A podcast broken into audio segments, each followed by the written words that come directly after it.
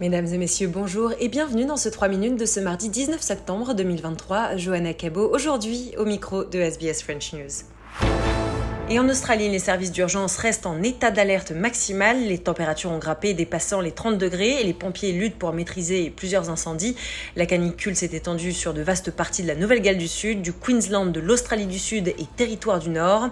Et à Sydney, des températures allant jusqu'à 36 degrés sont attendues dans l'ouest de la ville plus tard dans la semaine. Les écoles ont été fermées sur la côte sud de la Nouvelle-Galles du Sud et un embargo total sur les feux a été déclaré. Rob Rogers, le commissaire du service rural d'incendie de Nouvelle-Galles du Sud a averti que le danger d'incendie augmentera au cours des prochains jours. On l'écoute.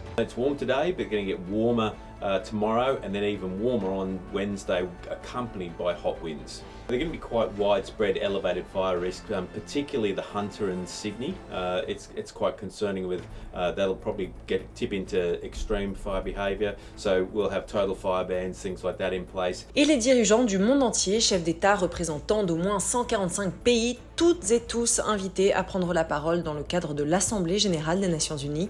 Pour ce premier jour de débat général sont particulièrement attendus les discours de Volodymyr Zelensky, le président ukrainien, et celui de Lula, le président brésilien. Martin Bernard pour RFI. Lula va devoir s'équilibrer entre son rôle de porte-parole du Sud global et celui d'interlocuteur des grandes nations, d'autant plus qu'il s'apprête à rencontrer le président américain Joe Biden. Autre rencontre au programme, inédite celle-là, mercredi, avec le président ukrainien, alors que Lula est soupçonné de sympathie avec Moscou.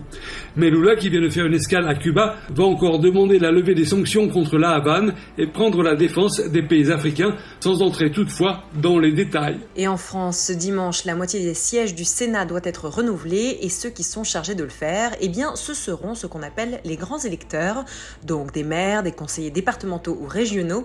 Mais une chose est sûre, ce scrutin met encore une fois en lumière des divisions à gauche en France.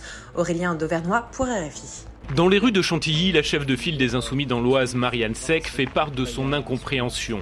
Socialistes, communistes et écologistes du département ont en effet décidé de s'unir sans elle pour l'élection sénatoriale. Ce sont les mauvaises méthodes de, de, nos partenaires qui historiquement font des comptes d'apothicaire quand il s'agit d'élections. De quoi faire sourire Alexandre Ouizy, le socialiste qui mène la liste concurrente. Vous savez, il y a eu des considérations nationales qui ont fait que les insoumis ont souhaité partir seuls. Nous, on a rassemblé tout le reste. En tout cas, nous, euh, quand les gens nous reçoivent, il n'y a aucune inquiétude. Car la radicalité insoumise crispe certains élus de gauche dans ce département enraciné à droite. Illustration à Fitzjames, au cœur de l'Oise, pour le maire, Jean-Claude Pellerin. Les polémiques dont sont friands les insoumis créent de la tension chez ses administrés. On se retrouve avec une politique politicienne, des débats euh, stériles et vulgaires.